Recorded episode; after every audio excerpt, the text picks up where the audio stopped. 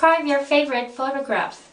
You should say, where was the photo taken, who took the photo, what can be seen from the photo, and explain why you think it is your favorite photo.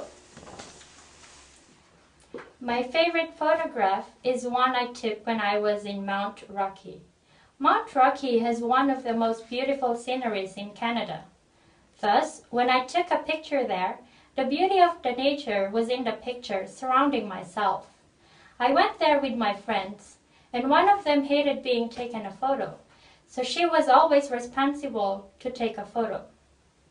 It is my favorite photo because it reminds me of the excitement I felt during the trip.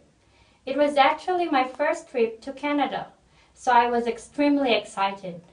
Also, I was really impressed with the size of the mountain, so I could realize God's unlimited power to create the world. Although I cannot pray as much nowadays, whenever I see the photo, it reminds me of the feeling I felt at the moment. So I love this picture. How do you take a good photo?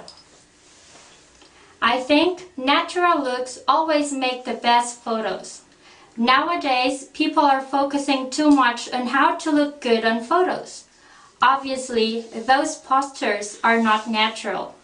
However, after some time, the natural looks like laughing hard, falling down, and sliding down always gives good memories. So I think natural looks are the best. When do people use camera? Nowadays, people always use camera. In the past, people used it just in special occasions, such as graduation ceremonies or weddings. However, due to the increased use of camera phones and the self-home pages, people take photos wherever and whenever they feel like.